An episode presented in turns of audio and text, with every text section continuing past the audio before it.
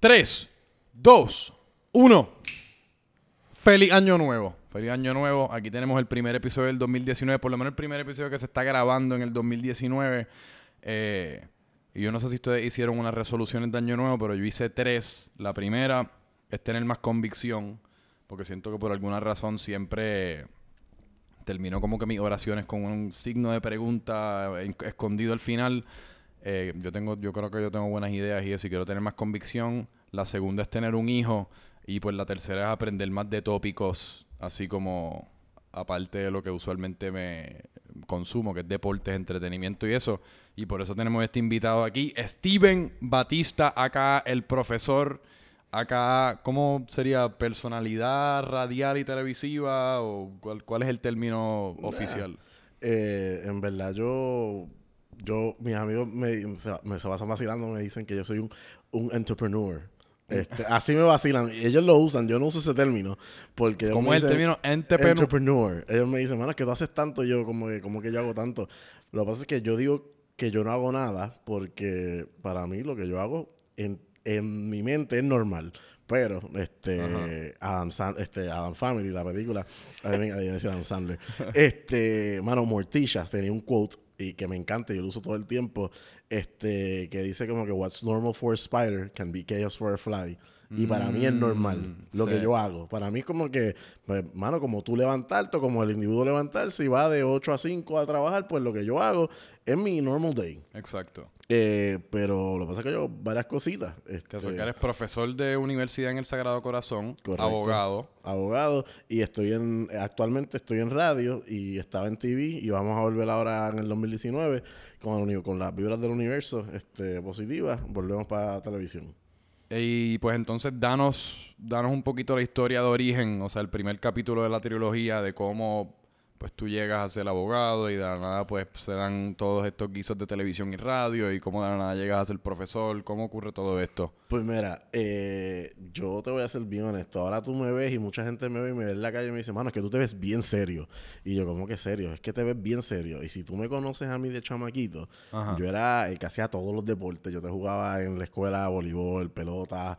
este jugué indoor soccer corría este y yo lo que quería era jugar pelota profesionalmente a nivel Ese era que- tu sueño. sí yo y yo jugué llegado a jugar doble A y todo este Así que el sueño llegó lejos. bueno ¿Cómo es que funciona? ¿Es, eh, do- A sencilla es la, es la más cabrona. no ¿verdad? no el triple A es la Triple A es, es la que va antes, antes de la- de Grandes Ligas. Lo que pasa es que ellos tienen un lo que se llama el sistema Farm, que es triple A, doble A y clase A. Exacto. Y, pero a ti ponte, eh, te firmaron y estás en clase A y el equipo tuyo, digamos, eh, los, eh, los Blue Jays, eh, selecciona el shortstop. Y el shortstop que es más joven y que Ajá. está más pro- produciendo es el de clase A.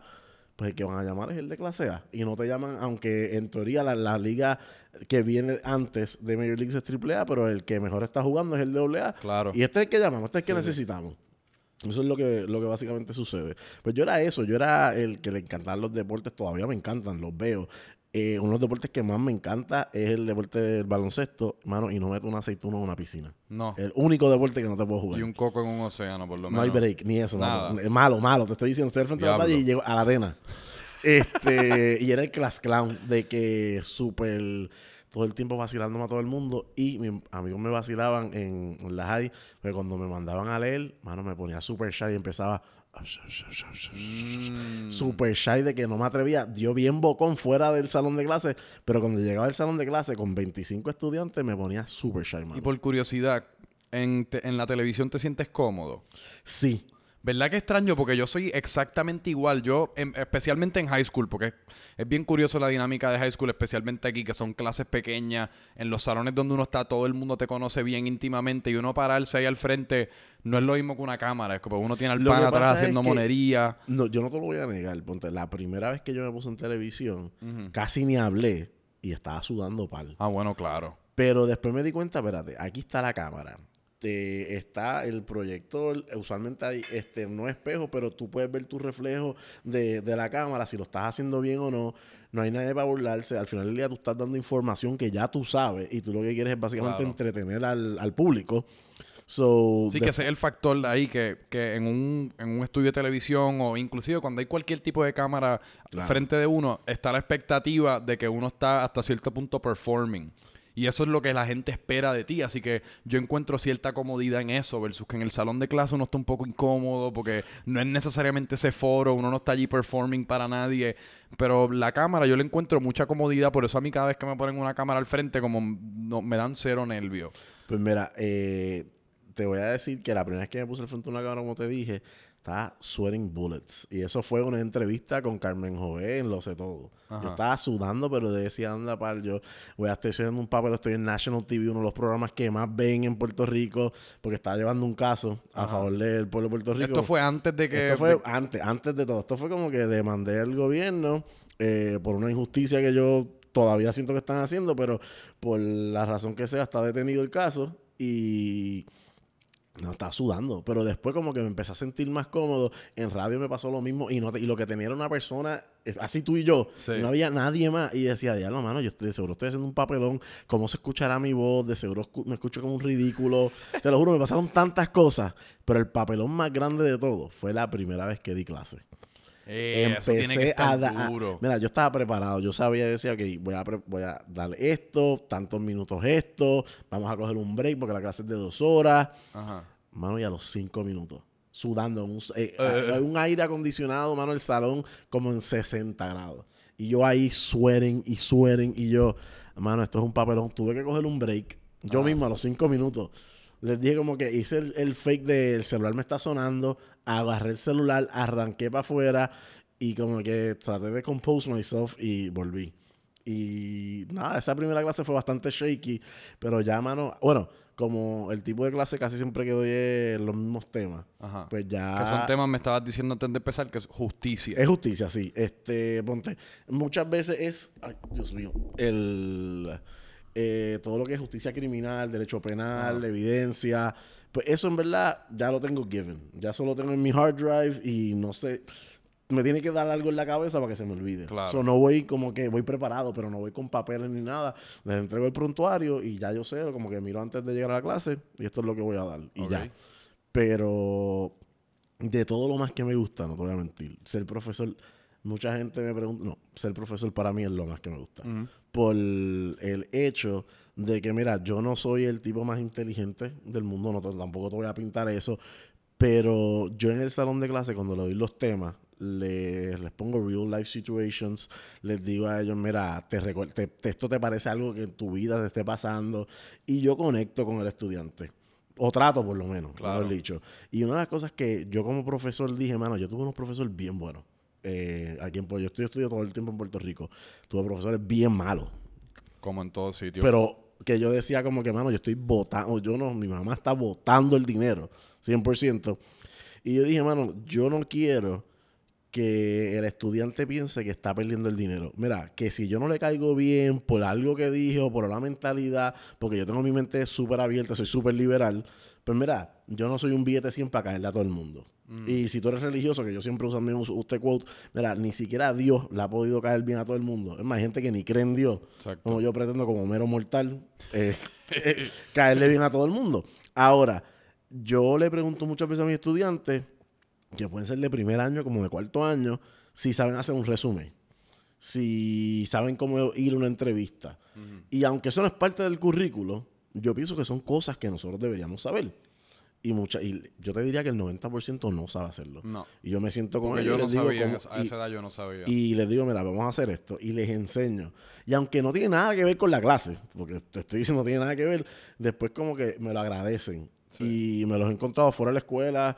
eh, y te soy bien honesto, no me sé los nombres. Yo nunca aprendo un nombre a un estudiante. Yo tengo que decir, y ellos lo saben, pero no me olvido de la cara de ellos. Sí. Como que los saludo si estoy afuera. Y muchos de ellos me dicen, ah, profe, que si es, fu- que es fulano. Y yo, pues ahí sé quién es, pero obviamente la cara me recuerdo. De todos mis estudiantes, yo llevo dando clases desde el 2013. Yo me recuerdo de todas las caras de ellos. Sí. Soy bien honesto. Eso es lo más que me gusta. Yo soy bien malísimo, yo soy malísimo con los nombres también porque yo no sé qué te pasa que cuando uno está conociendo a alguien, yo estoy como tan enfo- yo estoy tan enfocado en quizás que yo voy a decir, qué me está diciendo la persona, qué está pasando, esto no, yo estoy como tan enfocado en todos estos otros factores de tratar de hacer esa conversación inicial, que a veces un poco, uno se pone un poco nervioso, uno está un poco animado, que cuando me dicen el nombre me vuela, o sea, me entra por un oído y me vuela por la nariz. A menos que no sea un nombre bien extraño. Ah, bueno, claro. Cuando es un nombre bien extraño, tú te quedas como que, ¿what? Sí. No, no te entiendo. Mira, yo aprendí este truco hace tiempo y es de la- por lo menos es un truco que todo político y toda persona que esté en los medios debe saber Sí. o debería aplicarse. Mira, aunque usted no se acuerde quién es, aunque usted diga, mira, en mi vida yo he visto a esta persona y te paran y te dicen, tú eres fulano o bueno verte, hace tiempo que no te veo, aunque tú no sepas quién es. Tú le dices, mano, qué bueno, sí, hace tiempo que no te veo. Literal. Le- se lo contestas para atrás porque después la persona se siente bien. Porque de momento tú estás con esta cara lechuga. Sí. Y tú estás como que, who the fuck are you? que me, pasa, me ha pasado. Y es como que, mano, Ah, yo... no, uno tiene que reírse y usar muchos sobrenombres. y ya. Unos Yori, sorry, mira. Y, y ya- ¿qué y yo por lo menos lo veo desde ese punto de vista, pero te entiendo lo que estás diciendo con los nombres, porque me- no es que, es que simple- por lo menos como profesor, lo hago para cuando vaya a corregir, después no como que, ah, que me digan, ah, tienes favoritismo con fulano o con fulana. Sí. No, no, yo picheo a eso y literalmente no me aprendo los nombres de mis estudiantes. Pero que también es interesante porque hoy día, que me, me pasó hace como, yo te diría hace como dos semanas, que estábamos, porque con el negocio de las camisas, pues yo- eh, era la semana antes de Navidad y pues yo estaba en mi trabajo de 8 a 5, pero a la misma vez tenía todo este avalancha de órdenes y tenía como a mi mamá bregando con las camisas en la tienda y era como un, un revolú. Y esa semana yo me di cuenta que me estaba como olvidando de muchas cosas, me decían par de cosas y a la, a la hora se me olvidaba, pero es, ahí fue como que tuve una realización que no es que uno tenga mala memoria, es que el cerebro es como si fuese un, un disco duro. El cerebro tiene un, terabyte de pon- ponle de espacio disponible y, y uno llega a un punto que ya se llenó y no hay espacio para que nada más entre, ni que para, digo, para que, para que cosas salgan sí. Pero uno no está simplemente procesando nada. No, uno no se puede olvidar de algo que nunca en verdad te recordaste. A que te voy a decir algo que posiblemente no hayas ni pensado. También tiene que ver, aunque tú no lo creas, con la alimentación y el sueño. Sí. Porque yo cuando cambié de dieta una vez, que no creo que vuelva, me convertí, estuve vegan. Ay. eh, Full vegan. Pero Eh, por, por, por razones morales o por razones diet- o sea, de, de la, de la Mano, comida. por varias razones. Eh, tú- yo tenía una. Con la persona que estaba saliendo en aquel momento, me puso a ver todos estos este, documentales por Netflix. Y yo estaba como que asqueado. De verdad. Mm. Súper asqueado con lo que estaba pasando. Y fui, me fui al doctor y me hice mi chequeo anual. Y me dijo que tenía el colesterol súper alto. Me preguntó qué yo estaba comiendo. Y la realidad es que yo comía carne tres veces al día. Como que legit. Yo no era de estas personas que te hacía esta... No, yo comía lo que yo quería, punto y se acabó. Sí. El doctor me dijo que tenía que bajarle. Entonces, mi pareja en aquel momento, ella es súper clean. Y yo pues lo traté. Sí. Tuve como un año y medio. Hasta que un día paré en un sitio y todo lo que vendían era carne. Y yo dije, pues hermano, me lo voy a meter al sistema. A ver qué pasa. Llevo uh, literalmente un año y medio sin comer nada. Y tu cuerpo se bellaco, Mano, ¿verdad? estuvo tan rico. Pero que ¿qué dije, comiste? ¿Carne? Un churrasco. Con Mano, es que la, realidad del caso y es que dije, la... mano, fuck it. Ahora eso sí, no como carne como antes. Antes yo comía tres veces al día, ahora te como carne roja tres veces en semana, maybe. Sí, yo, yo lo que pasa es que también el problema con eso muchas veces es que la gente se lo adjudica todo y los estudios también que han hecho se lo adjudican toda la carne y no- en verdad no toman inventario de lo que se están comiendo y bebiendo alrededor de la carne. sí, claro. O sea, es como, ah, pues sí, me comí un steak acompañado de macarrones con queso, unas papitas fritas con, con aceite de trufa, me tomé una Coca-Cola, de postre me metí un bizcochito de chocolate. Ay, pero es, el- es la carne que me tiene el colesterol alto. Porque la gente toma todas estas decisiones de dieta así como en verdad sin, sin, como que sin estudiarlo mucho, sin chequearse el cuerpo, ni sin darle mucha cabeza. Cuando, pues mira, yo no estoy tan de acuerdo con el movimiento vegano de parte de vista, de, de, de parte de vista moral, porque yo encuentro que todo es un ciclo de vida y al fin y al cabo lo estamos justificando simplemente porque las plantas no tienen nariz ni oído ni pueden hacer una carita triste, así que por ende no le adjudicamos todas estas características de vida que le adjudicamos quizás a un rinoceronte. Pero, loco, igual uno está matando algas, matando plantas, o sea, uno tiene que... La, la vida se alimenta de la vida, claro. la vida se alimenta de la vida al fin y al cabo, todo depende de pues cuán mal nos vamos a sentir al respecto, porque pues quizás la planta no nos puede mirar con una carita triste. Mira, yo lo que digo es que mira, cada vez que me como un pedazo de carne, digo, bueno, de seguro esto fue super slaughter, esto fue, pero, sabes, bien rica. Ah, no, en eso sí yo estoy de acuerdo, que quede claro que yo sí estoy de acuerdo en un proceso mucho más humano. Claro. Yo estoy bien en contra de todas estas fucking granjas que tienen a vacas encima de vacas, a Y pollos los encima de, no, de pollo. Por eso es que yo voy, y yo voy a eso. Porque mira, los carnívoros, como que ellos no dicen, ah, mira, mano, estoy matando a otro ser, déjame Sí. comerme una planta, una fruta. Como que, y lo que tú estás diciendo del, del vegano, lo que pasa es que también es, es irreal. Ahora mismo, si le decimos a la población, a los 7 punto algo billones de humanos que hay, Sí. vamos a ser completely vegan. La, el 80% de la población se muere. Porque eso es otra. Está también el vegano que dice, no, yo como todo orgánico. Y yo como que, ¿cómo? No sabes lo caro que es comer orgánico. Sí, Porque yo traté, yo- Es eso lo traté por un mes. Y dije, esto me está haciendo un hoyo en el bolsillo full. Como que no hay break que yo haga esta estupidez. Sí. Más. So, seguí comiendo como que cosas que yo sé que están genéticamente alterados, pero estaba comiendo mucho más clean. Y eso sí, te soy bien honesto. Tenía un montón de energía. No tenía que coger. Cuando estabas vegano. Cuando estaba vegano, esa parte se las tengo que dar. Pero yo creo que quizá, y no sé, me, me corríes si me, si me equivoco, pero quizá era también producto de que estabas comiendo un poco menos, quizá. No, no, no, es que yo comía, ponte. Lo que pasa es que te comía bien, bien, bien saludable. Te estoy hablando de mi pareja, hacía todo. to- Ok. Ella eh, me cocinaba todo, hacía todo súper dietético, pero ella sabía que yo comía mucho, eso me ponía porciones grandes. Era genuinamente que yo paré y también corté los refrescos, como tú dices. Sí, eso es, Este, el, el azúcar para mí es... Y solamente agua. Paré hasta, hasta de beber. Hablando Sí. bien, serio, paré como seis meses de beber eh, y sin hacer ningún tipo de alteración alguna a ejercicios. Más, estaba haciendo los mismos tipos de ejercicios. Nadaba dos o tres veces en semana o corría dos o tres veces en semana. Ok. Eh, lo que sea que estuve, no, no fue como que empecé a hacer más gimnasio, más este running.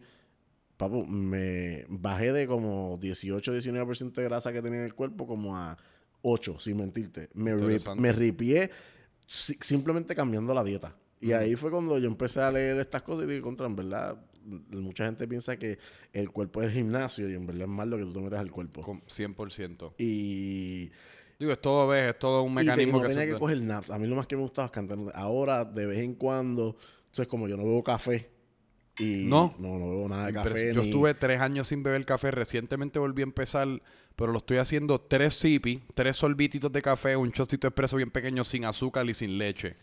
Porque en verdad el café me, me ponía bien loco. El café, no sé, era como una energía... No, no, te puedo me daba entender. 30 minutos de energía que no, no- ni me tripeaba la energía porque era una energía que me ponía ansioso y después me daba un crash que me ponía el- ansioso. Así como que... los- como los energy drinks. Yo también, yo, en la escuela de Derecho, yo le metía a los Red Bull, a los ciclones grandes para estudiar. Todo el mundo, mira, la realidad es que hoy en día yo puedo entender por qué la gente también se medica, yéndonos en lo de la salud. Eh, cuando yo estudié para la revalida, yo no, yo no usaba Adderall. Yo te puedo decir a ti, yo no usaba Adderall, yo no usé ningún tipo de medicamento. ¿Que no usaste? Que no, no usé cero. Como que yo, ahora, yo no puedo decir que yo no usé nada porque miento. Porque yo recuerdo que todas las mañanas yo me metía un ciclón y por las tardes me metía otro ciclón. Entonces yo decía, para botar todo lo que me queda, me iba a correr. Al final del día, eso es un tipo de medic- me estaba medicando yo mismo con veneno. Al final, este, Literal. pero, mano, el ciclón me ayudaba y yo me tomaba ese maldito ciclón, me lo estaba viendo mientras estaba y me sentaba ahí, estaba cuatro horas, mano, como, como los niños genios estos así, como que así. Y estuve así por tres meses. Y Que de- tenías- tú debes, haber tenido el sistema nervioso Vamos, disparando estaba- ya. Para ese tema, yo dije, bueno, eh, llegó el día de la rivalidad. Me senté, dije, se para colmo, los ciclones estos estúpidos a mí me daba el efecto que yo me lo terminaba de tomar y tenía que ir al baño a hacer number two. Tenía que hacer claro. un shit, hijo de puta. Y dije, yo no me voy a tomar esto en la reválida porque yo no voy a perder mi tiempo si va ahí. Porque yo me fui y yo salí súper shaky porque también tenía withdrawal. Claro. Porque me dolía la cabeza al El final. azúcar, como, loco. y fue horrible, pero también corté eso y ya no bebo. Básicamente, ya volví a la normal, como que es un, algo ba- balanceado. En ese sentido, bebo claramente. Claro. Pero, y gracias a Uber, ahora podemos beber un poco más. Gracias, Este, Uber. Eh, se, la tenemos, se la debemos y cuando llegue el Lyft también. Eh, pero la realidad es que es más lo del balance. y Que la realidad es que hoy en día todos nosotros decimos, pues vamos a hacer esto y nos concentramos tanto. Por eso es que posiblemente te pasó lo que te pasó en Navidades, que querías hacer todo y después no terminabas haciendo nada. Exacto. Que eso es muchas veces lo que nos pasa. Y yo creo que por eso es que te estaba hablando de lo de, lo de la alimentación y dormir. Mucha gente duerme cuatro o cinco horas y piensa que eso es suficiente. Ah, no, yo en verdad, y yo creo que yo creo que en gran, en gran parte es porque yo para to- todo lo que yo me predispongo, como que si yo pienso que yo voy a estar en un sitio, si yo pienso que yo voy a dormir ocho horas, yo casi tengo que lograrlo porque si no ya me estoy, ya yo me estoy preparando para lo que me va a pasar si no. Cuando, cuando yo, cuando a veces si no, ponle que no duermas seis horas. Y yo siempre trato de dormir entre siete y ocho. Siete siendo como lo mi- mínimo, mínimo, Mínimo. mínimo. Pero nunca duermo más de ocho porque no soy como que así dormilón de estar... Yo los domingos. Y, y yo cogí eso cuando, co- ponte, cuando quiero, cuando, me, cuando en mi mente yo digo contra mano, me veo que me siento gordo, pues quiero hacer una dieta, quiero hacer algo. Sí. Pues yo lo que hago es estoy, y porque esto funciona. Tú puedes comer súper saludable todos los días. Entonces, para que no te vuelvas loco y no te quieras como que por un día, mano, ¿sabes qué? Me voy a comer toda la nevera. Cógete un día, no, y no tiene que ser el fin de semana. La gente piensa que tiene que ser los. No. Cógete un día que te sientas ese craving y a mediodía, o por lo menos que lleves como 4 o 5 horas despierto, date el banquete que te quieras dar y después vuelve a comer como quieres comer si Sí. quieres bajarle peso. En dormir es lo mismo. Mano, yo te puedo dormir 5 o 6 horas, pero sé que en algún momento del día te va a coger un nap de una hora. Sí. Eso, ese, ese es mi balance. Como que, y ahora, eso sí, los domingos, como llevo toda la semana eh, trabajando o bregando con mi mamá que está enferma, este, soy bien honesto, yo los domingos eso es batata mode. Como que alguien me Yo dice, también. vamos a hacer algo. Eh, mano, me voy a quedar aquí haciendo laundry, eh, bregando con el perro y viendo TV o Netflix. Como que ese es mi domingo. Mano. Y la gente, vamos a chinchorreal, vamos para la playa. Mano, digo, No, y también hay, y hay gran parte que...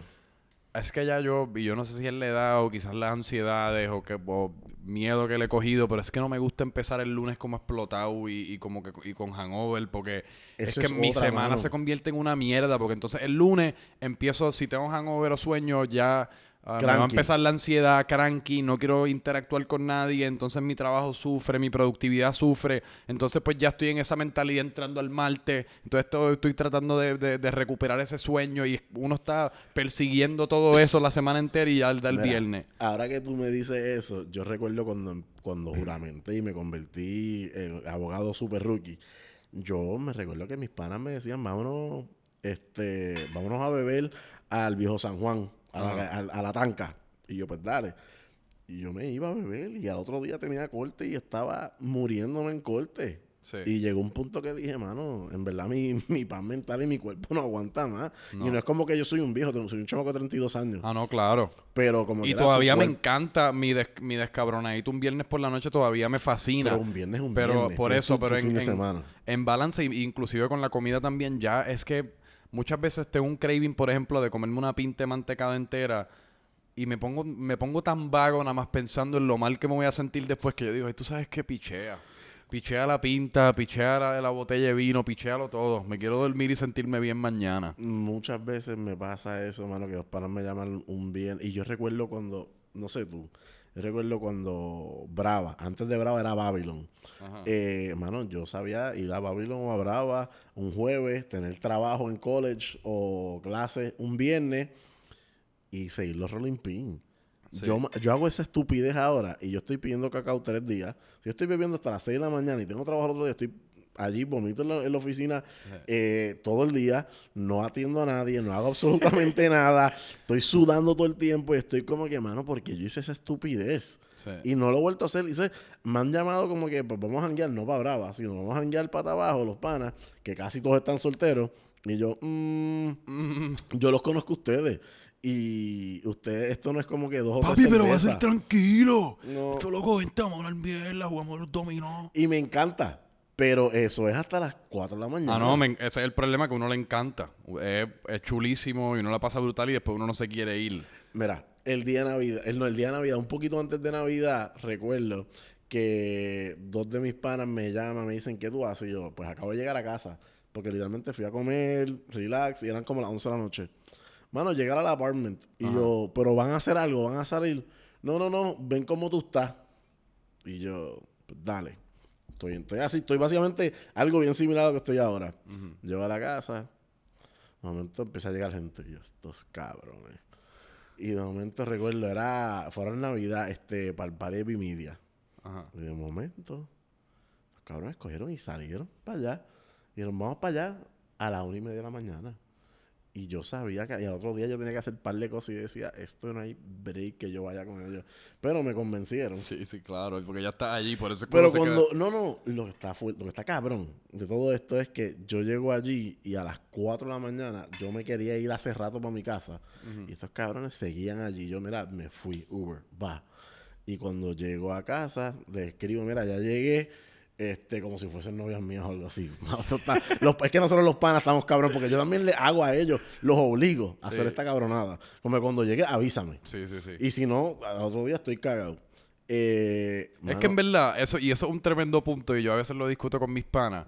Nosotros los hombres, los, nosotros los hombres, no somos tan disimilares de las mujeres como nos queremos hacer pensar. carajo. Nosotros hacemos todas las mierditas esas que nosotros las juzgamos a ella, que sea abracitos y eso, pero lo hacemos a nuestra manera. yo- espérate, espérate. Mira, y a mí no me importa. me- y vuelvo y me- repito, yo soy súper libre. Y yo le doy besos a mis panas. Por eso Y que digo. en la frente le doy Sí. abrazos. a mí no me importa. Sí. Y que me miren mal y si me dicen, ah, me importa un carajo eso. Sí. Bueno, obviamente a mis mejores amigos, no es como un ex.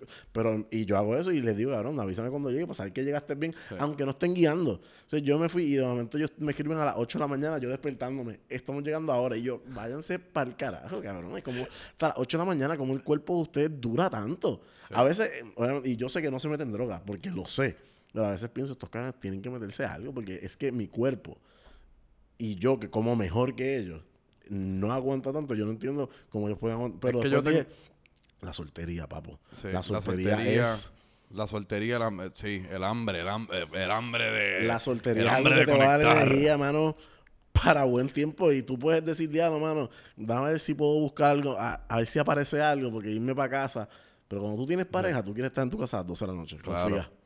Está No, cabrón, es que ¿verdad? cuando uno está soltero y uno sigue, uno tiene esta esperanza eterna de que ahorita aparece, pa, ahorita aparece. Y usualmente es como la gata que uno lleva toda la noche esperando por hablarle y por alguna razón uno, a las 5 de la mañana es que yo voy ahorita ya a hablarle. A las 5 Y yo tengo también una teoría que después de las 3 de la mañana el tiempo se empieza a mover a tiempo y medio.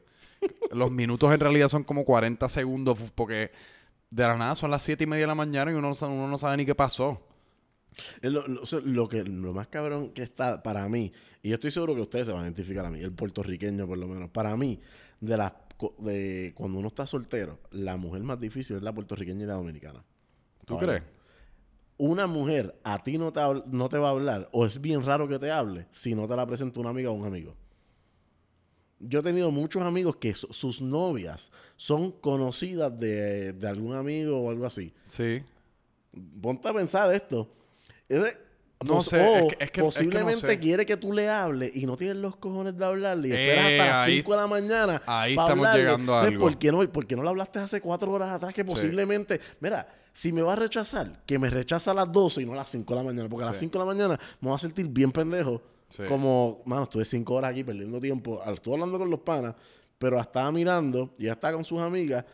Y no, pero aunque tú no lo creas, muchas veces como "Ah, yo no conozco a ese tipo, yo no conozco a esa tipa, ¿para qué lo voy a hablar? Sí. Y por lo menos yo me he dado cuenta de eso, de nuestra cultura. Ahora, cuando te vas fuera del área metropolitana, puede ser un poco diferente, pero en el área metropolitana, y pregúntale a una amiga tuya, es un creeper. Este tipo me está hablando. Cabrona, ¿cómo se supone que te conozca? Hablando claro. ¿Qué tú quieres? Que me ponga un sign, te quiero conocer. Como que háblame. Fucker. Como que en serio. Y es la realidad. Y yo se lo digo a mis panas y, y se ríen así. Yo, cabrón, pero díganme la verdad. Yo tengo un pana que le han tirado mil veces. Y, y las tipas se le pegan y dicen, diablo, qué rico tú hueles. Y mi pana, ah, gracias. Cabrón, la tipa te está fucking tirando. Sí. Háblale, continúa la conversación. Qué, qué linda está la ropa. te- me gusta. eh, eh, ¿Quieres un palo? ¿Quieres hablar? ¿Qué haces aquí? ¿Con Qué rico tú hueles. Cabrón. Como que eh, no hacemos esto. Y eso es- yo veo que la dinámica del puertorriqueño es básicamente, y ponte a pensar, lo- las parejas hoy en día son, pues yo conocí a fulano por fulana. Es bien raro que yo conocí a fulano o a fulana porque tuve los cojones yo de sentarme allí y dije, mira, yo te quiero conocer, te quiero decir esto. Sí. Bien pocas personas pueden hacer eso hoy en día. Porque tienen miedo al rechazo.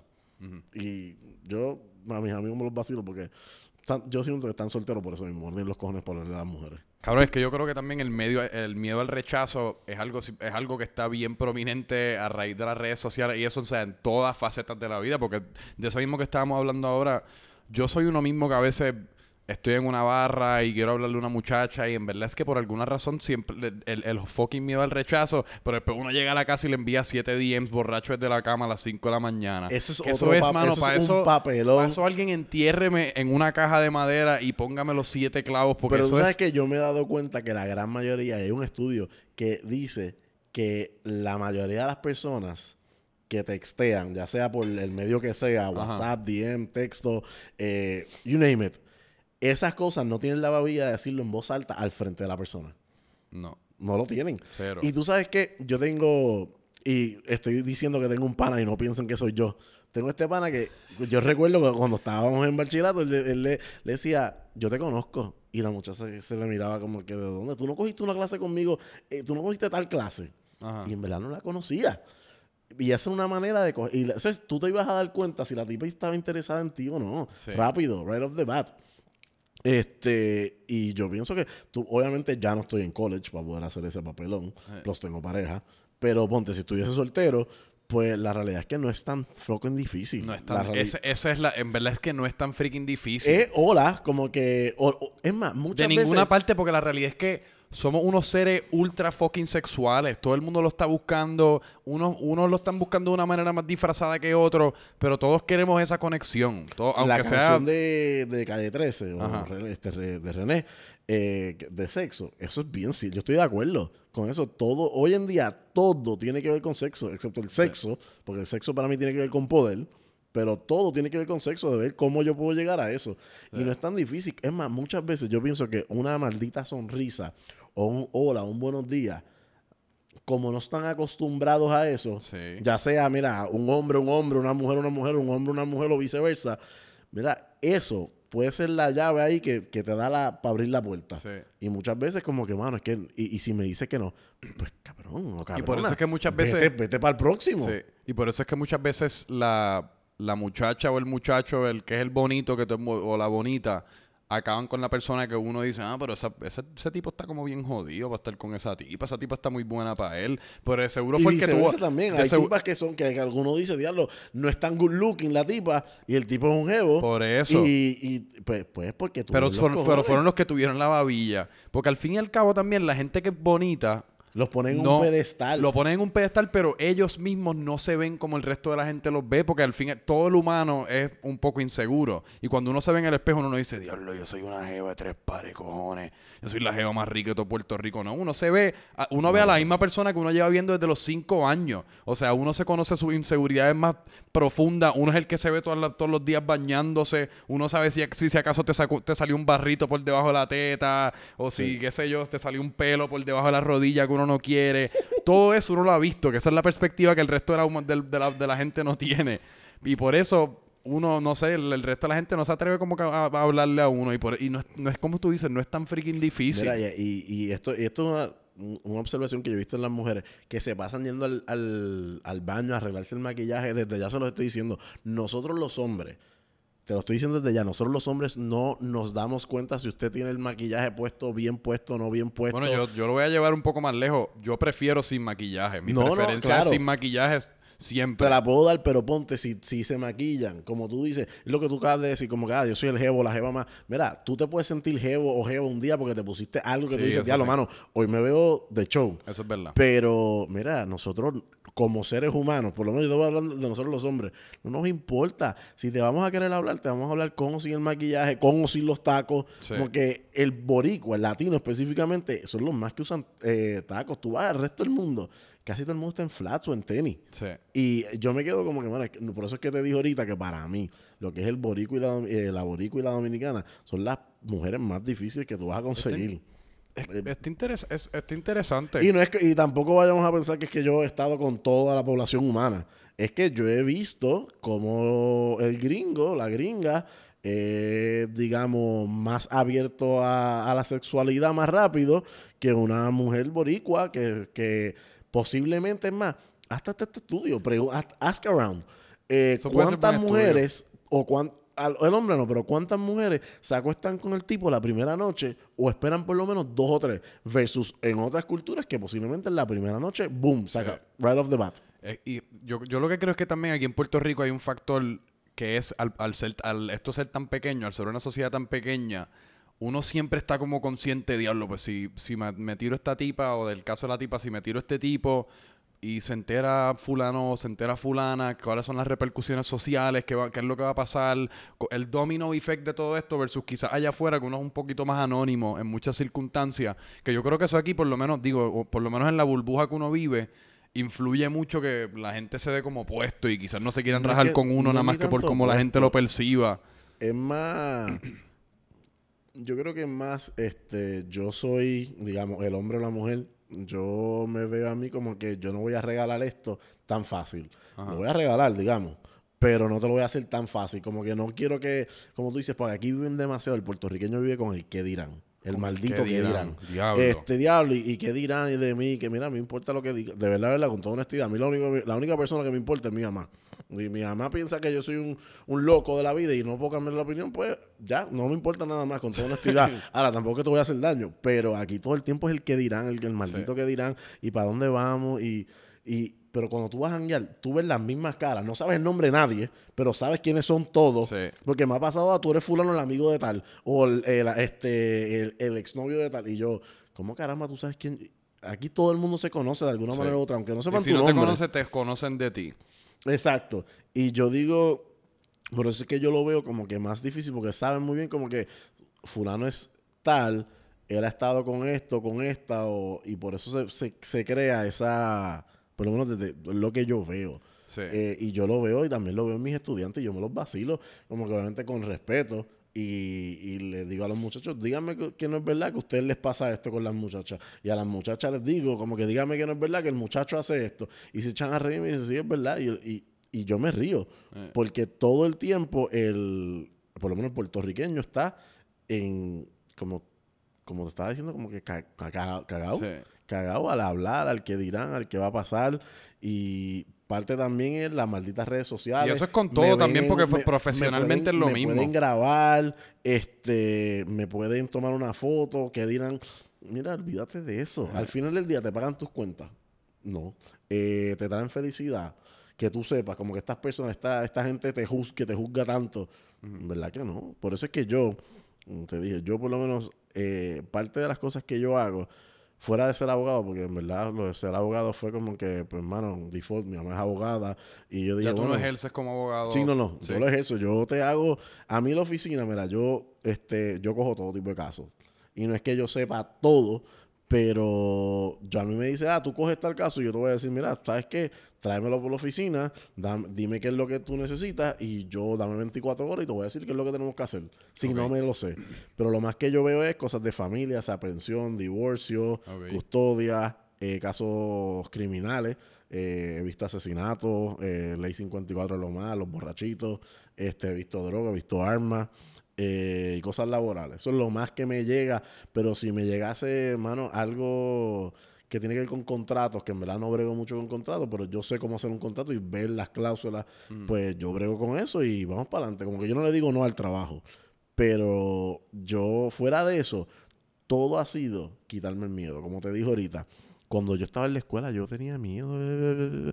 ah, Yo dije, pero ¿sabes qué? Quiero quitarme este miedo de hablar en público. Vamos a convertirme en profesor, a ver si lo hago bien. Pa, me encantó. Seguí dando. Eso fue en el 2013. Estamos en el 2018, en el 19 ahora, pero llevo básicamente cinco años en esta pendeja. Eh, lo de radio fue porque un día me llamaron y me dijeron, mano, ¿tú crees que tú me puedas sustituir? Y yo, pues dale, pues vamos allá. Y me fue bien, me volvieron a llamar. Este, lo de TV fue básicamente como que, mano, me gustaría que, que participes en un segmento. Y que es de política. Que no tiene nada que ver con, per se, con las cosas que a mí me gustan hacer. Pero digo, bueno, por algún lado se empieza. Como Claro. que yo veo a todos estos individuos hoy en día, un tipo como el Molusco, que hay gente que lo critica. Mira, el Molusco a mí me da risa, yo no soy santo de su devoción, pero o sea, algo le tengo que dar es que el tipo estuvo 15 años antes de estar donde está ahora mismo, mamándosela en un estudio haciendo posiblemente eh, lim- no limpiando toile, pero en la parte de atrás nadie sabía quién era, las tantas de la noche y mira dónde estaba ahora mismo. So, Y eso se lo también, o sea, hace teatro, hace películas, hace cinco horas de radio al día. Que yo invito a cualquier persona que trate de hacer por lo menos dos. Porque eso es, es, es que también es lo que pasa con, con este tipo de. No con este tipo de profesión, con la, la- la profesión del molusco o como lo que tú haces. eh, que como es hablar y es algo que la gente hace todos los días. o Piensan sea, que es fácil. piensan que es fácil, porque todos hablamos, todos tenemos un grupo de panas, todos tenemos un grupo de, de familia, nos sentamos todas las noches a hablar, dis- discutimos ya temas políticos, discutimos de deporte, así que por ende todo el mundo se cree que lo puede hacer, hasta que uno tiene que cargar cinco horas al día al aire, por, Por cinco días. a la cinco semana. días a la semana, eso es un cojón. Y, y no es solamente hablar, porque tú puedes hablar por hablar. Ent- es entretener. entretener y mantener y ser el programa número uno de las tardes. Pero Sí. te digo, mira, a mí él me da risa. Yo no lo escucho tanto como lo escuchaba antes. Claro. Pero la realidad es que yo me quito el sombrero ante él y entre otros. Mira, otra persona que mucha gente también lo critica es el este, Joshua Pauti.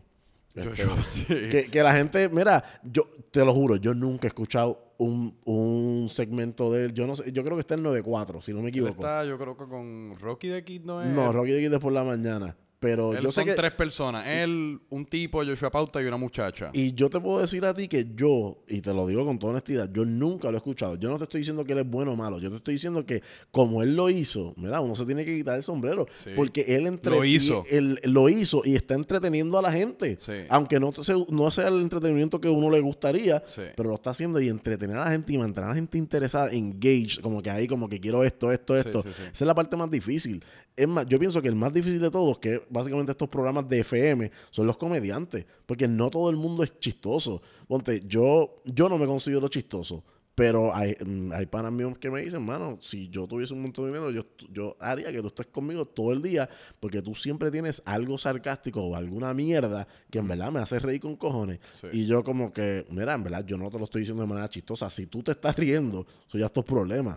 como que es básicamente tú pensar que yo estoy chisteando. Sí. Pero la más difícil para mí es la comedia, como que ser serio, hablar de política. Solo hacen, ¿cuántos analistas políticos Sí, no porque por ser, ahí? ser consistentemente cómico es, es, es imposible, bien difícil. Y tú te puedes tirar un skit y, y yo me di cuenta de esto. Y es bien mira, vulnerable, la comedia Eh, es bien vulnerable. este es mi, mis dos centavitos. Mira, a mí me encanta el show del Molusco, me encantaba. Y yo te puedo decir a ti que el segmento del, de eh, Fe del Ministro, Ajá. mano, a mí me encantaba ese segmento. Eso no sé cuál es. Eh, Nunca he este- escuchado ese programa. Mano, si tú escuchas ese programa, a ti te encantaría. A ti te gustan la- las cosas así. Es que no escucho la radio porque como que nunca estoy en el carro a tiempo para escucharla.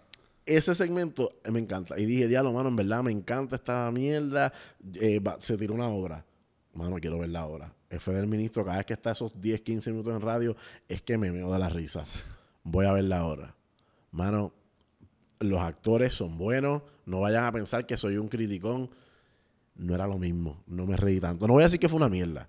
Eh, no me reí tanto. Es que eso pasa un montón porque son foros punto- distintos. llega un punto que es como que, mano, es cómico, pero juraba, a lo mejor es que lo tenía yo mismo en un pedestal tan, tan Sí. grande que, porque de again, no, no, no, me quito porque ellos tuvieron los cojones de hacerlo. eso- Porque yo no lo voy a poder hacer, yo te lo puedo asegurar.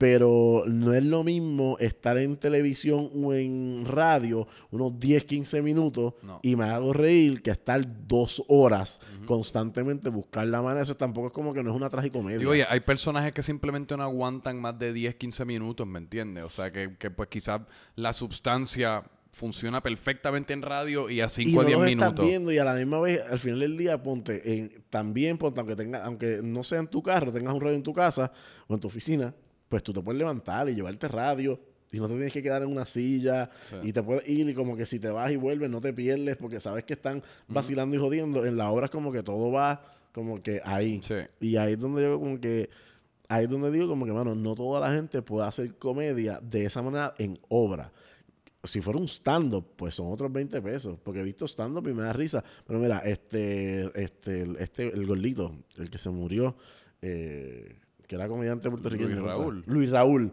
Luis Raúl, a mí me da risa, pero en verdad si tú mirabas la comedia de él era todo coño, carajo, puñeta, crica, eh, culo, teta, pipí, como que... Era la combi completa. Básicamente. Él estaba, él estaba recitando la combi Y completa. como que es cómico, pero llega un punto como que, mano, en verdad, tienes, tú puedes usar cosas que no sean tan vulgar, Sí. para, para hacer reír al pueblo de Puerto Rico. Sí. Y mucha gente... Es, es mucho más difícil hacerlo no vulgar. Es Pero, mucho ah, más fácil no pararse creas- aquí y decir chocha, culo, teta, coño, carajo. Eso es fácil. Pero yo te soy muy honesto, muchos chistes de personas que yo conozco que escriben no te hablan malo. Y a mí me da Es risa. por eso, pero por eso Pero digo. son la gente que, ponte, no sé si sabes quién es Eric este Sal- Salgado. No. Eh, él es el que se, este, él, él está en Instagram como Chicho Was Here. Ah, sí, sí, sí, sí. Chicho. Sí, sí. pues Él, él, él te habla malo, pero no te habla tan malo. Y a mí, él, para mí es comiquísimo. Para mí ese tipo tiene un talento cabrón. Y él está como quien dice undercover en el scene, tiene sus cosas. Este, si no me equivoco, va a sacar una, salió una película, Hijo Perdido. Sí. Eh, y el tipo está y no pero él está en el radar. Él está en el radar Él porque yo lo he visto pero por él- ahí. Pero él lleva años y, pero él, él te, y él te lo va a decir. Tú hablas con él y te dice, mira, es que a mí no me gusta esa pendejada de, de tener que hacer un chiste tan vulgar porque there's no fun in that. Mm. Porque yo quiero que tú te rías porque te gustó lo que yo me senté a escribir de, Mm. de tal cosa. Y, ah, no, eh, y hay mucho cómico. Ponte Teatro Breve también es así. No ellos, básicamente cogieron ese nicho y lo explotaron. y esa, y esa gente sí que tiene un talento cabrón. Sí. Y no mucha gente conoce de esa gente. Como que sí, nosotros aquí en la área metropolitana. Pero este. La Digo, pero es que- acaban de hacer un choliseo, que por más que sea en el área, en Puerto Rico, ellos se han hecho un No, o sea, nombre a- a- cabrón. hacer un choliseo, eso es usted y tenga. Independientemente lo vendas o no lo vendas, el mero hecho que llegaste, Sí. para mí es usted y tenga. Sí. Y yo lo veo desde ese punto de vista. Este, pero ponte, yo en, en estas cosas que, que estoy haciendo, que yo todavía te soy bien honesto, yo quisiera. ¿Y dónde queda la política en todo esto? Eso es o sea, que el voy. comentario político, hay gente como Jay Fonseca que, que han, se han Lo que pasa es que Jay en- es, serio. Eh, Sí. Bueno, digamos es serio, lo ven como un tipo serio. Y aunque él se trata de tirar sus chistes, pero yo creo que ya la política, hay tanto analista político, que aunque eso es lo- parte de lo que yo hago, yo lo veo más que yo en verdad ya, ya yo he cogido analizar la política como un chiste. Sí. Porque es que lo que está allá arriba, que podemos hablar de eso si quieres, y podemos estar como cinco días, eh, llega un punto que es un chiste. Yo cada vez que escucho a estos políticos, independientemente del partido y tu ideología, llega un punto que en verdad te tengo que, I have to call bullshit. Sí. Porque hablas tanta mierda y dices que vas a hacer tantas cosas que si yo me pongo a buscar bien genuinamente lo que estás haciendo, no estás haciendo nada. Estás haciendo todo por un freaking paycheck eh, seguro, porque sabes que vas a estar ahí cuatro años Sí. y es un ingreso seguro más los perks que vas a tener. Y mucha gente no sabe que, mano, está cabrón que yo, ponte, yo quiero correr para, para X función, eh, alcalde, sena- senador, representante, yo puedo coger y en mi campaña, tú me donas chavos a mí, los chavos que tú me donas, yo puedo comprar ropa para la campaña. Así puedo comprarme traje, puedo comprarme tenis, puedo comprar maones, t-shirts, porque y lo puedo justificar como que eso es parte de la campaña, porque el candidato tiene que estar presentable al pueblo. Como que yo veo eso y yo como que you dumb motherfucker, de verdad, como que en serio tú vas a usar el dinero que alguien te está dando para llevar un mensaje Sí. y mucha gente, aunque tú, y te uso este ejemplo porque mucha gente se compra ropa para ellos, aunque después pierdan, simplemente usaron la campaña como un personal gain. Y yo me quedo como que, mano, that's not what politics should be. No. Y tampoco es que soy este, este moralista que todo tiene que ser perfecto y que la política tiene que ser de esta manera. Pero yo creo que si tú estás allá arriba, mira, yo creo que si tú me dices la verdad a mí, me dices, mira, ¿sabes qué? Pueblo de Puerto Rico, estamos bien jodidos. Ahora mismo, imagínate, yo soy el gobernador de Puerto Rico, estamos bien jodidos. Esta junta nos está clavando bien cabrón, nos quiere hacer esto, pero si nosotros hacemos este sacrificio por 6, 7 meses, un año, podemos volver a tener una buena educación, unas mejores carreteras, pero tenemos que hacer esto. El pueblo Puerto Rico no le va a gustar para nada esa mierda. Van a decir como que, mira, mamabicho, yo voté por ti, yo no voté por ti. Pero de momento tú lo hablaste claro y de momento pasó el año o los, o los seis meses y de momento empiezan a haber progreso, pues tú dices, coño, el cabrón me dijo la verdad. Sí. Eso que puedo confiar con ese cabrón que vuelva a hacer, aunque es una mierda, por los próximos seis meses al año, pero en vez de decirme eso es todo el tiempo, es todo está bien. Todo está bien, cabrón. No todo está bien. O si, o, si, o si no está bien, yo lo voy a resolver instantáneamente. O sea, mañana. Tú, yo, si, tú, si yo caigo elegido, ya en mi primer día de término, todos tus problemas no van a existir. Y mira, y lo, lo que está cabrón es que menos del menos de un por ciento de la población puertorriqueña se beneficia si X o Y candidato gana una elección. Porque dime a ti, dime a mí, hablando claro, eh, porque Alejandro García Padilla ganó la elección del 2012, dime a mí cuánto dinero entró más a tu bolsillo, genuinamente. Sí, Eh, es que, es que ese, es el- ese no eh, es mi actually, problema, pero es mi más- comentario de la política, que en tu realidad... dinero, en vez de entrar más a tu bolsillo, eh, se va porque subieron del IBU del 7% al 11.5%. Sí. Eh, Eso- este eso está raro, este candidato a la gobernación, este gobernador que tenemos ahora mismo, dijo, no, que nosotros vamos a hacer esto, vamos a hacer esto, vas a tener más dinero en tu bolsillo. Llegaron, han pasado dos años. Bullshit. Qué mejor trabajo en mi, en mi trabajo. Then again, yo soy mi propio jefe, fuera de la profesión como, como profesor. Pero como profesor yo me gano una mierda. Como que, que piense que el profesor está guisando, se metió crack. sí. Como que los profesores... Y no ca- mucho azúcar. eh, sí. Este, te soy bien honesto, el, el profesor se gana una mierda. Y yo no he visto ninguna persona que por X o Y, no estoy culpando a Ricardo Rosselló. O no vayan a pensar, mira, si usted le cae bien o no le caiga bien, eso es problema mío. Pero a mi bolsillo no ha subido por gr- gracias a que Ricardo Rosselló, o pongamos que si hubiese sido David Bernier, o Alejandro García Padilla, o Alexandra Lúgaro, o María Lulo, any of them, mi bolsillo no va a subir. Mi bolsillo, ¿qué, qué yo puedo ver? Pues, mano, si de momento veo que todas las carreteras de están sin hoyo, pues, contra, mano, están haciendo su trabajo. Si yo veo que las escuelas públicas, que yo no estudié en una, y que obviamente ya no voy a estudiar, están mejorando, y no es que sea capote y pintura, como que le echamos una pinturita, no, que hayan libros, que hayan maestros que no falten, que haya educación real, pues yo digo, hermano, they're fucking doing their job. Pero como yo no veo nada de eso, pues yo digo, mano, ¿qué cojones? Entonces, yo tengo que pagar el maldito tax, porque cada vez que vamos a comprar algo, tenemos que pagar un tax, nos guste o no nos guste. Que ya estamos como medio acostumbraditos al tax, pero no deja de estar bien cabrón. Sí, no, no. Yo usualmente veo como que, ah, 100 pesos, no, son 111. O veo 50 pesos, son 55 pesos. Sí. Como que ya me mentalizo como que yo no miro el... Porque sé que viene el taxi y me van a clavar. Este... Pero yo creo que, mano...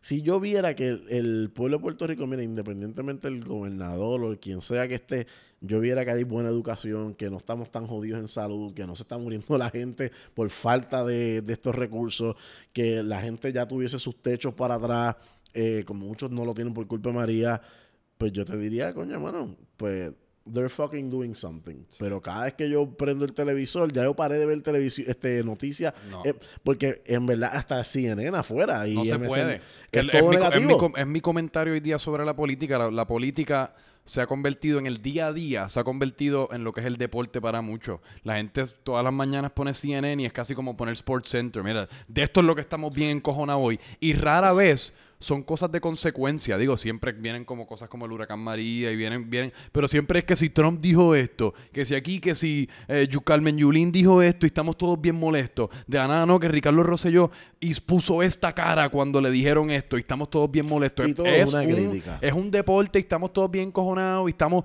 tenemos nuestros equipos azul, rojo, verde y pertenecemos y, y- y es, o sea, Mira, tú sabes lo que a mí- la, la parte que a mí más me molesta, lo que tú acabas de decir de los equipos, como lo ven. Porque yo era uno de los que cambié desde que Trump se convirtió en presidente. Que, mano, el día que Trump se convirtió en presidente, yo me fui a dormir Hillary ganando. Yo dije, she's gonna win. yo creo que mucha gente. She's gonna win. Me levanté y el televisor mío, mano, no se quería prender. Yo estaba como que fuck. Y de momento veo mi celular. Recuerdo, tenía un iPhone 5, que es el momento. Todavía porque yo, yo los conservo. eh, hasta ese día. Cuando de momento me pongo la aplica- me- me aplico- veo la aplicación de CNN. Pap, President Trump. Yo ni siquiera, yo no, yo ni, ni esperé, yo dije como esto no es real. Yo ni leí la noticia, yo cogí y tiré mi celular. Lo tiré, ¡boom! Y yo, anda, para el carajo, lo rompí, fuck it. Eh, yo tenía que dar clases esa mañana.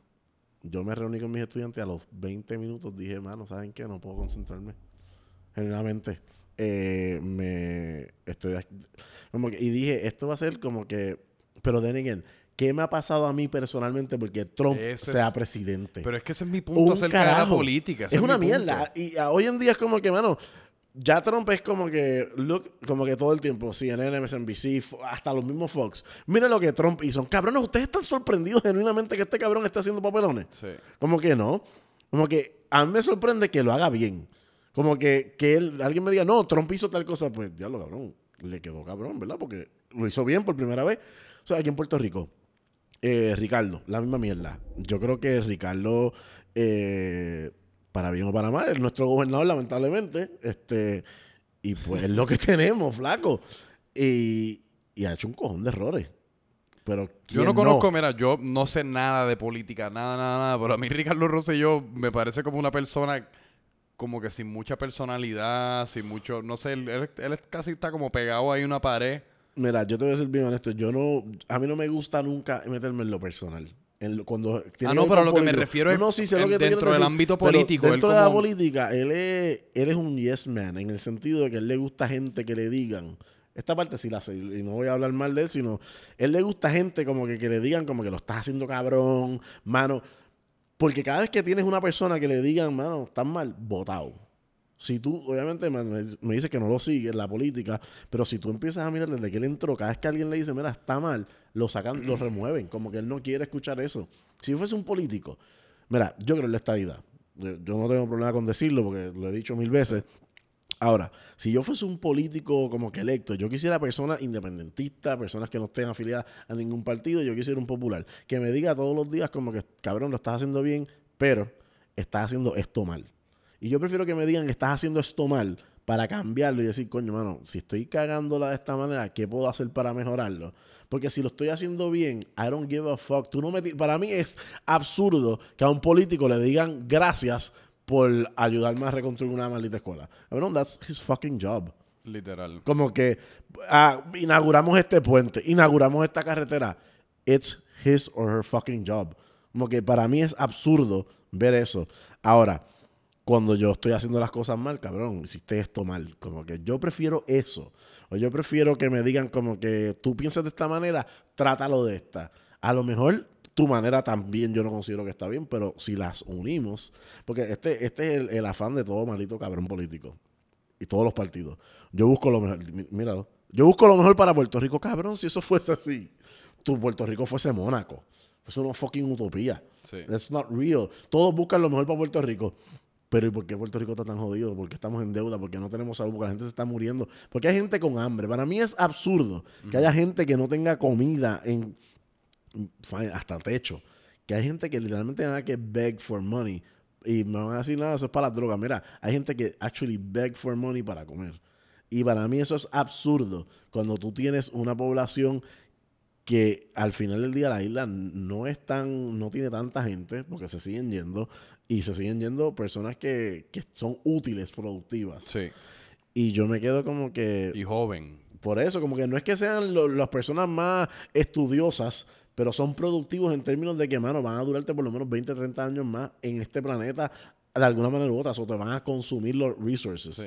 Eso yo digo, mano, estos cabrones están diciendo que quieren lo mejor para Puerto Rico, pero no hacen absolutamente nada. Lo que hacen es, eh, le dan dinero a ese 1%, 1% y el resto de Puerto Rico como que para las gradas, vamos, te visito, me doy el abracito contigo, me tomo la foto, pero cuando viene el momento de la verdad, mano, se le jodió el foco a la vecina, como que hay que cambiarlo al frente de la casa, cabrones, do it. Para eso fuiste electo. Cuando hay un cráter en la carretera, mano, do it. Para eso fuiste electo. Ah, es que no hay chavos. No hay chavos.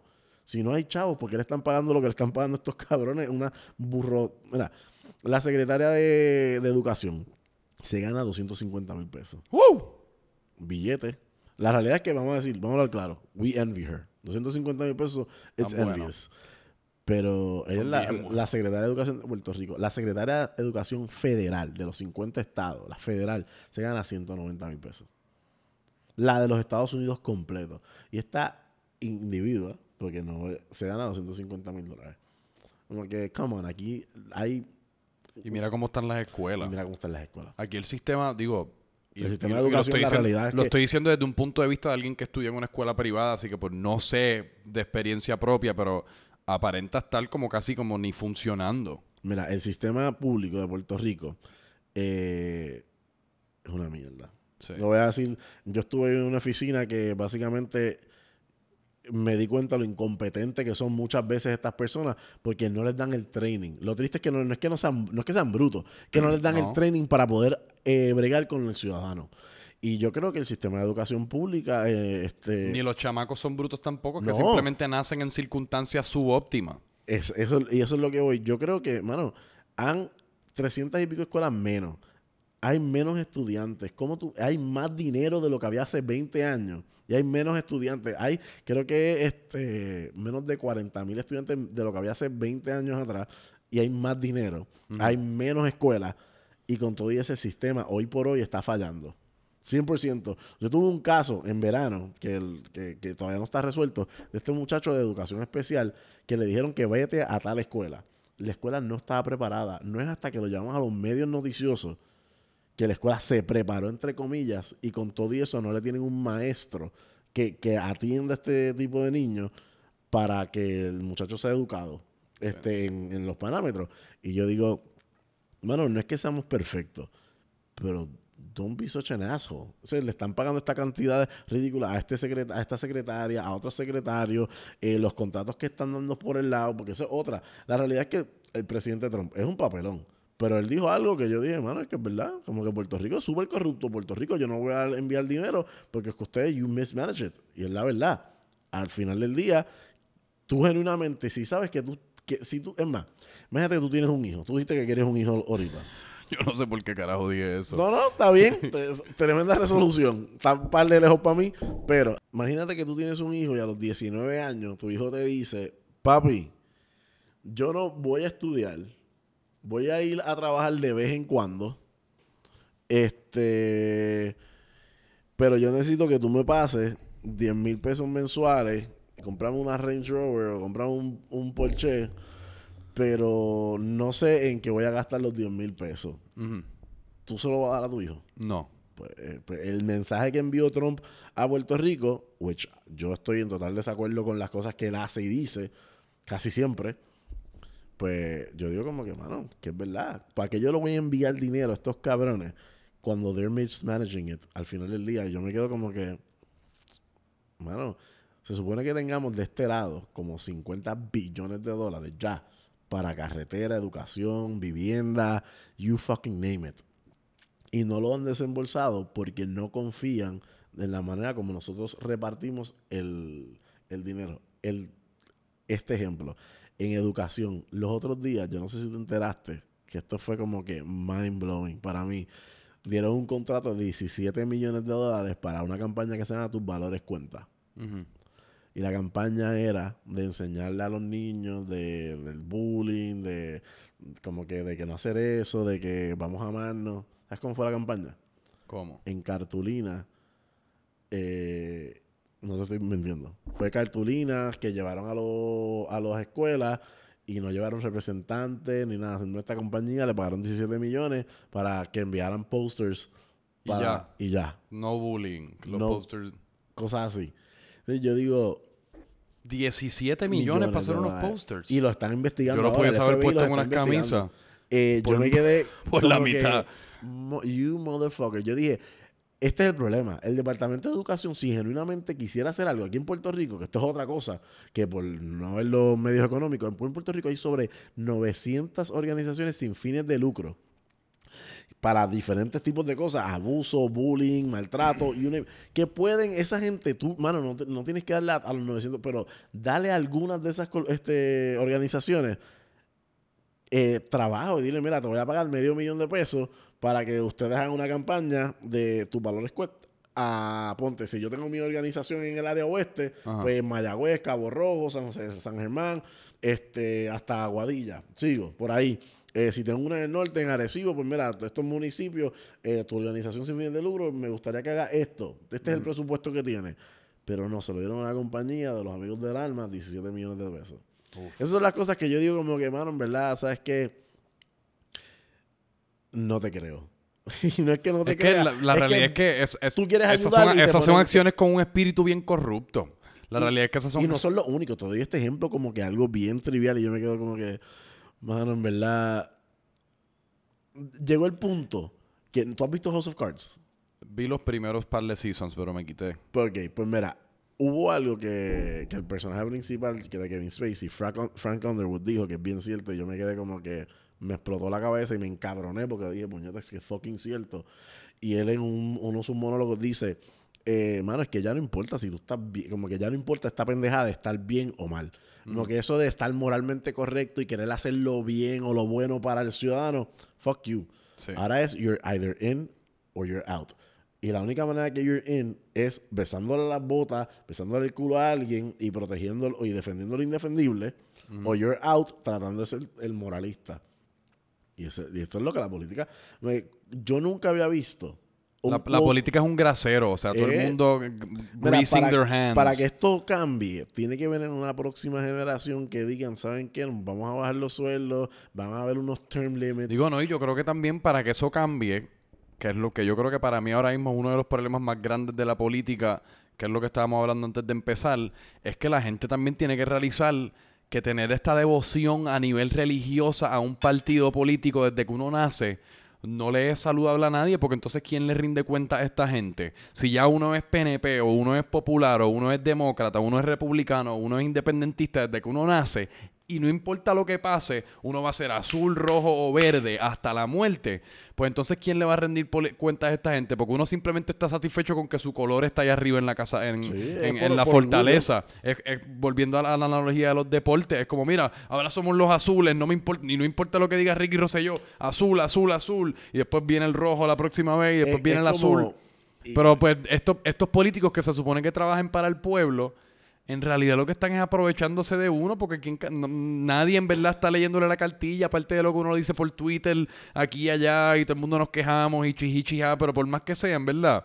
No sé un carajo. Ellos pueden hacer lo que les salga de los cojones. And they can get away with it. Como dijo... Porque no hay, no hay alternativas. Como Como, que yo creo que uno quizás es como tú dijiste, yo soy estadista. Pero por lo- en mi opinión, y granted que mi opinión es una que viene de un, nace desde un punto de vista bien agnóstico hacia la política. Así que para mí es fácil tener estas opiniones porque no, no, no tengo semilla en ninguna parte. Yo siento que a veces eso es mejor, aunque tú no lo creas. Eh, por, pues por eso digo que uno, di- uno, debe, uno debe poder decir, ¿sabes que Yo soy estadista, pero coño, mano, me, me gusta o un candidato alterno, me gusta un poco lo que está haciendo la persona de- del esta, esta persona en específico del Partido Popular, o no, buscar opciones, pero que uno no, se, uno no tampoco esté tan encasillado como, ah, pues, tengo, o sea, tengo que votar PNP porque... Mira, pues, yo te lo voy a aceptar. Yo soy... Y por eso yo, yo- yo usé la palabra estadista y no, y no te usé PNP. Por eso. Porque yo no voté por Ricardo Rosselló. Yo no creía que yo no creía ni creo que él está ready para ser gobernador de Puerto Rico. Y si él se postula para las próximas elecciones eh, y no hay un candidato estadista o un candidato que yo diga como que, mano, me vas a convencer, highly unlikely, a menos que no sea que se tire un Angela Merkel, y para el que no sepa quién es Angela Merkel, ella es la primera ministra de Alemania, que cuando sus polls y toda su, su básicamente gabinete estaba como que súper corrupto, ella dijo, ¿saben qué? Fuck you all, renuncian todos ahora mismo, me, me entregan su carta de renuncia y sacó un gabinete nuevo. Si Ricardo Rosselló tiene los cojones de hacer eso y deja a los que sirven, los pocos que sirven y saca todo la mierdero que tiene ahí, Ajá. yo le digo, coño, el cabrón está haciendo algo. He's actually doing something, a lo mejor considero y voto por él. No te voy a decir que no voy a votar por él, pero como está actuando ahora mismo, it's highly unlikely que yo te vote por él, porque yo no soy un fucking ciego que te voy con la Por gringola eso. al matadero, como que tenemos que votar por la palma y mamen el bicho si no crees en la palma. Sí. Que no. Deben haber más opciones. Igual que el rojo, ah, si tú no votas por la paz, mira, váyanse todos al carajo. Ustedes no me brindan nada. Yo que yo quiero. ¿Sabes qué? Mira, yo que no tengo hijos. Yo que tengo simplemente a mi mamá, que la cuido, que te- para todos los efectos es mi, es mi hija porque está enferma. eh, yo quiero que el día que yo tenga hijos, yo poder decir, ¿sabes qué? En vez de gastar eh, todos los chavos que mi madre tuvo que invertir en educación, eh, más los impuestos que pagaba, yo decía, ¿sabes qué? Me gustaría que mi hijo vaya a una escuela pública que tenga una educación cabrona.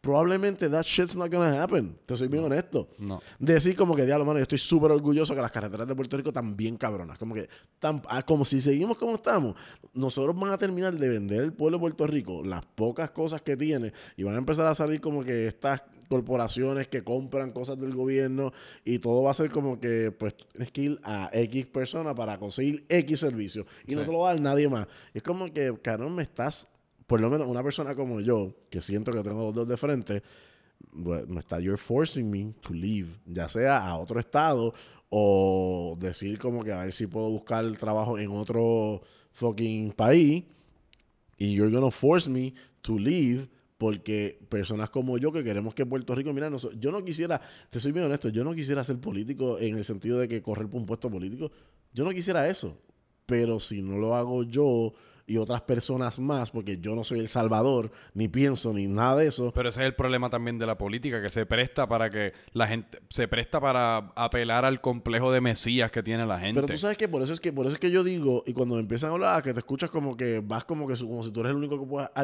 arreglarlo. No, ni soy el único, y yo creo en los term limits, en el sentido como que dos términos como mucho y para afuera. Si yo Sí. soy, ponte, si salgo representante, o senador, o alcalde, o gobernador, o comisionado residente, dos términos y para afuera. Y no, y esa silla no es mía, como que yo no puedo estar ahí por los siglos de los siglos. Como que yo odio esa mierda.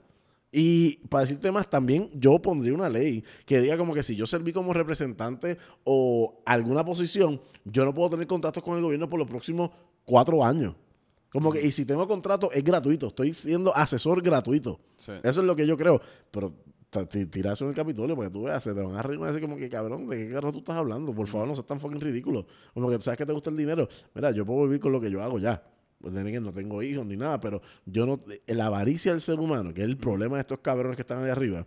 Sí, también entran y desde el día número uno tienen ya todos los El esquema, beneficios, claro. todo el poder, toda la escolta, las guaguas, la comida, la dieta, el salario, todo bien cabrón, la, la vivienda, sin haber proveído en verdad ningún servicio. Entonces, entonces, pues, es casi como el síndrome que tienen los jugadores profesionales, los atletas, cuando firman ese contrato bien grande, que todos, en, la gran, no todos, pero en- siempre hay un por ciento bien alto de ellos que van en declive, porque si ya se lo diste todo, entonces, ¿para qué yo tengo que servirle al pueblo? Si ya yo estoy aquí, yo tengo mi escolta, yo la, tengo... la- el- la pelota, en ese sentido, pues es diferente. No es como ponte, eh, NBA o NFL, que tú sales drafted para NFL y te dan 15 millones por cuatro años. Una ridícula es así. Sí. En pelota te dan 2, 3 millones y estás 5 años. Y eso es lo que te vas a ganar, te lo di- divide ese pago y oye, estás ganándote que es un cojón de dinero. Como Sí. que no vayas a pensar, mi gente, yo no soy millonario ni cerca. Eh, 300 mil pesos que le pagan, pero ponte un, un Correa. Correa, para mí, uno de los mejores jugadores que tiene y que posiblemente va a tener como Lindor. Y esos cabrones se están ganando 300 mil pesos.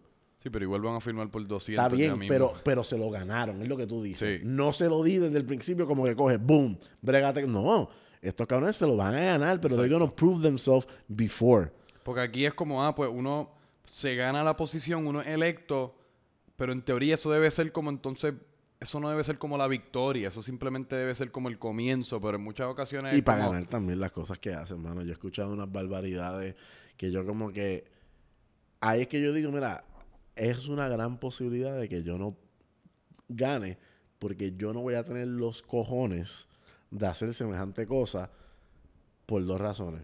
Uno, yo tengo pánico a la cárcel. Como que tú me ves manganzón 32 años. Yo he defendido criminales flacos. Y las cosas que ellos me dicen, yo dije como que there's no fucking way que yo No. para adentro. Yo me suicido antes, de verdad. Y no es que quiero este, chistear con esto, como que no hay- yo no aguantaré la cárcel. No. Y hay cosas que estos individuos hacen. Lo que pasa es que como es tan normal, nadie se atreve como que, ah, Delo, tú hiciste esta cosa, tú supone que vayas para la cárcel. Como que como todos lo hacen, no tienen los cojones. Es como yo sé que yo soy un cagao y yo no voy a hacer nada de esa mierda. Y digo como que, chances are, ponte, me tiro en un futuro.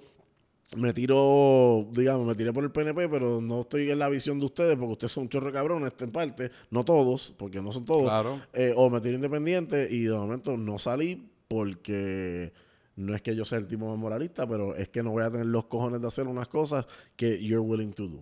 que, y no es que sean como que dar la milla extra, es irse por encima de la raya, irse por encima de la milla. Y yo como que, eh, eso yo no me atrevo a hacerlo. Y yo los veo. Hay cosas que yo sé que yo jamás diré para adelante. Porque, uno, no tengo la evidencia física para poder probarlo, pero yo sé lo que ellos hacen allá adentro. Y Yo me quedo, Ah, no, ahí deben pasar man. unas cosas que uno ni se puede imaginar, que yo estoy seguro que hasta el show ese House of Cards, aunque por más ridículo que parezca, Para yo estoy seguro que hay cierta Para veracidad. mí una- mira, para decirte más, a mí me asombra y, y yo odio decir esto porque es como la gente pensaría como, ah, eres un envidioso. Mira, no. Yo tengo maestría, mi gente. Este, y yo siento que yo no soy ningún pendejo. Y para lo que yo me gano, yo tengo que trabajar entre 10 a 16 horas al día, aunque ustedes piensen que no. Y hay cabrones allí que están 4, 5, 6 horas, a veces ni van y les pagan 6 mil pesos.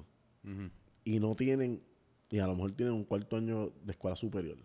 Y yo digo como que, mano, ¿qué fucking mierda es esa? Sí. Y eso de momento, eh, no es que ese envidio, es como que, mano, le está robando, porque tampoco, ni- porque si tú me dijeras a mí que ese cabrón es un fajón, esa cabrona es una fajona y está desde las 8 de la mañana atendiendo al público y diciendo, mira, hay que hacer esto, esto, esto y esto, y da órdenes y decir, vamos a ayudar, pues ¿sabes qué? Te lo ganaste. Me voy a meter la lengua en el culo, aunque no tengan ninguna preparación, están metiendo mano y te estás ganando esos chavos. Pero muchas veces no, muchas veces los veo, los sigo por las redes sociales y digo, este cabrón está de viaje, esta cabrón está de viaje. Mira el carro que tiene, como que ¿quién carajo a los 22 años tiene un carro así? Como que, fuck you. Como que tú no vas a valorizar. Entonces, el día que mami y papi no te puedan dar eso, o no te puedan conseguir ese contrato, o no te puedan conseguir ese trabajo, es como que yo me quedo bruto. Y, Sí. Y ahí es donde yo, como que la política, en verdad, por eso es que ahora estoy cambiando eh, la dinámica de simplemente informarte y criticar. Simplemente, ¿sabes qué? En verdad, this is a joke, pues let's make it a fucking joke. Vamos, Sí. vamos a hacer un chiste de esto, porque yo me voy a convertir en el centro noticiario de manera cómica y ustedes son el chiste que nadie en verdad va a coger en serio y los que pocos que te van a coger en serio, que lo tengo que decir, como que it's a dying breed, porque ya los que tienen de 60 para arriba, dale 20 años más, 30 años más, y ya no van a estar en este mundo votando por estos cabrones. No. So, y lo que viene ahora. Y digo, y ahora con todo esto de las redes sociales y el internet, ¿sabe Dios cómo se va a ver la, o sea, qué, qué va a ser una democracia o la política como la conocemos hoy día en 20, 30 años? O sea, y hoy el- en día todo el mundo, ponte tú, aunque tú no sepas. porque algo tiene que cambiar, porque hoy día Trump ganó por Facebook. Trump ganó gracias, eh, eso fue una competencia de popularidad y Trump la ganó en Y Facebook. también a él le daba mucho media. Él ha sido un papelón y aunque, y esto es bien cierto, y yo creo que él es uno de los que dice eso, como que there's no such thing as bad publicity. Y si tú estás constantly en el fucking media, imagínate que yo esté corriendo para gobernar de Puerto Rico, que no puedo correrlo, por eso me atrevo a decirlo, porque literalmente en términos de edad no lo puedo hacer, eh, y empiezo a hacer papelones tras papelones tras papelones tras papelones. Voy a estar todo el tiempo en las noticias, en todos los canales, en toda la prensa del pueblo de Puerto Rico, en, to- en, en la imprenta también, y van a estar diciendo fulano de tal, fulano de tal, aunque haga este papelón, es fulano de tal, está haciendo tal cosa. Va a llegar un punto que mi nombre se va a meter tanto en tu cabeza que tú vas a decir, ese cabrón que yo conozco, pap, y, y vamos a votar por él. Y así fue como Trump te ganó, al final del día. Sí. Y yo creo que... o- Digo, y también la gente subestimó el hecho de que lo- cuando la gente piensa en los Estados Unidos, piensan en New York, LA y Miami, pero los Estados Unidos es campo y campo. Y el vote ese también está cabrón, la manera Sí. como... Pero yo te soy bien honesto. yo creo que aquí eh, va a ser una de dos.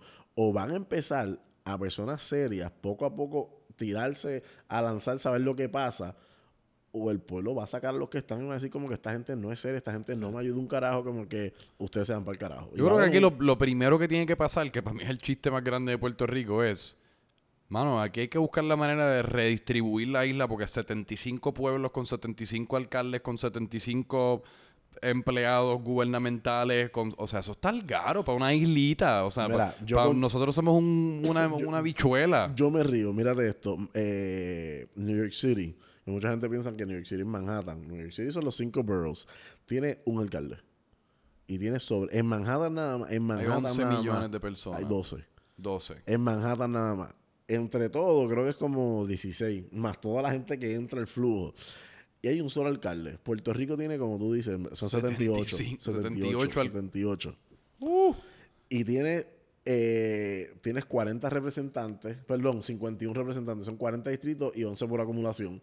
Y tienes eh, 26, 26 senadores, 78 alcaldes, 78 legislaturas municipales, un representante comisionado residente y el gobernador de Puerto Rico. loco, eso es demasiada Eso es una ridícula. Yo, ¿qué yo haría? Y esto es unpopular Ese para mí el, ese para mí es el problema más grande de aquí. Yo bajaría a 8 alcaldías. Sí. 8 alcalías. eh, Fíjate, y- yo diría 4. no, no, no, 8, 8. y te digo 8 porque usaría el, el modelo de los distritos senatoriales. Ahora mismo hay 8. Pues son los, esos 8 distritos senatoriales, 8 alcaldías. Y fuck it. Y eso sí, mantendría porque una cosa que yo me he dado cuenta visitando la isla de Puerto Rico. No, la gente tiene identidad con le su- gusta como que mi municipio tal, mira, Sí, sí. mantén el municipio, mantén la edificación de la alcaldía. Pero que, por ejemplo, pero que sea Carolina este y este caen bajo esta está la alcaldía. alcaldía, exacto. Eh, y bajar los representantes para mí, tener, para mí, lo que son los senadores y representantes por acumulación, no los individuos en, en su carácter personal. Para mí, la, la posición de eso de acumulación es como que ¿para qué puñetas están entonces los representativos? Los, como que el del distrito. Como que no tiene, para mí no tiene sentido. En Estados Unidos eso no existe. Estados Unidos, como en muchos países, la gran mayoría de, las democracias, es como que el representante de tal distrito y es todo esto. Y yo me quedo como que Puerto Rico gasta tanto dinero innecesariamente. Que es que yo me doy cuenta como que, mano, ¿verdad? Tenemos lo que nos merecemos. Como que literalmente lo que tenemos es lo que nos merecemos. Por nosotros mismos. Por eso es que yo digo, mira, sabes que este, de las pocas resoluciones que hice, dije, mira, el estilo que estaba teniendo en, que tengo en radio, lo voy a cambiar. Voy a seguir criticando, como que en términos de informar al pueblo y criticar lo que están haciendo mal y decir lo que se debe hacer. Pero lo voy a hacer de una manera diferente, porque la realidad es que más, más cómica vas a tratar de hacerlo. Algo más, más satírico, sí. Porque la realidad es que hay demasiada, eso es, tú prendes la radio, la televisión, no, que el senador, el representante, el gobernador hizo esto y esto y es depresivo. Es sumamente depresivo escuchar esto, como que, que eso es también escuchar la, estas noticias súper tristes del año pasado, eh, un alza en mujeres, en víctimas de violencia doméstica, mujeres como que yo, bueno, con esto, ¿qué, qué mujer va a querer salir de su casa? Escuchar estas cosas, venir y culpar al gobierno por, por esas cosas como que, mano, como que no hay algo positivo. Yo no veo nada positivo. Vi lo positivo que Dari que el año pasado le pagó a Adriana Díaz, la tenis de mesa, que le pagó el pasaje porque el gobierno de Puerto Rico, no, que el de RD no quería pagarle. Y yo digo, como que tiene que venir alguien de afuera para echar para adelante a los boricuas y no lo podemos hacer nosotros mismos, pero le podemos dar chavos a los panas. Ahí es donde me encojono. Sí. Pues cabrón, nos quedamos yo creo que todavía con un montón de carne en el hueso, pero... otro día. Otro día y para el próximo episodio... Eh, ¿dónde la gente te puede conseguir por las redes sociales? o eh, programas, ¿dónde, ¿dónde la gente te consume? Pues mira, este, yo estoy en Noti1, eh, que eso es, eh, las dos estaciones son AM, Noti1 630 y esto es los sábados de 3 a 5 y en la semana de 10 a 11 por Radio Isla, que ese es 1320. Okay. Este, y entonces por las redes sociales, mira, mis dos apellidos son bastante not common.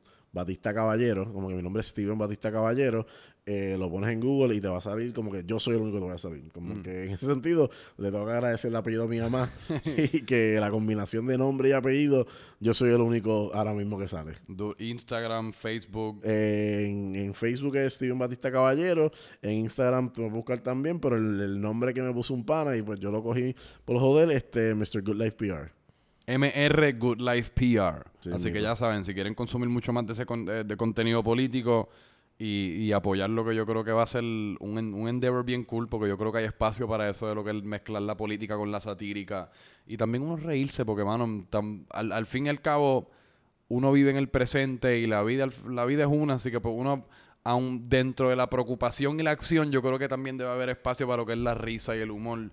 Eh, porque para que el día a día tampoco sea tan, tan pesado. Es como te digo, no todo puede ser muy serio y a mí me gusta... Y no todo amerita el mismo nivel de seriedad tampoco, ¿me entiendes? Todo tiene grados, pero hoy día lo estamos tratando todo como con la urgencia de un ataque nuclear. Sí, y no y yo no creo que es así. Por eso es que yo este año vengo, este, vamos a televisión, este que eso va a ser más adelante por Univisión, eh, los sábados, este que va a ser a las 10 de la noche. Este, eso te lo voy a decir para que lo digas en adelante pero posiblemente hace como para febrero o marzo. Duro. Empiezo. Pues estaremos pendientes. Este, pero la realidad es que a mí me gusta llevarle un mensaje, pero a la misma vez no quiero tampoco ponerme muy serio porque te aburro.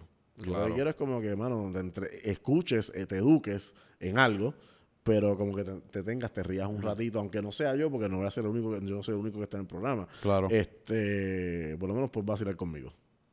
Pues duro. Y nada, de Yankee, si nos quiere enviar dinero a nosotros, pues también. Te podemos enviar nuestra información de PayPal. Y Bad Bunny, que se pasa en la placita repartiendo chavos. Exacto, pues Bad Bunny ahí lo tienes, Daddy Yankee, te vamos a pasar esa información por privado. Y nada, por lo menos unos zapatitos o algo. Eh, pero gracias, Corillo. El primero del 2019, por ahí vienen mucho más. Mi resolución es tratar de hacer los más episodios posibles. Así que, Steven Batista Caballero, todo el mundo búsquelo, apoye y consuma. Gracias, Corillo. 3, 2, 1. Seguimos. ¡Boom!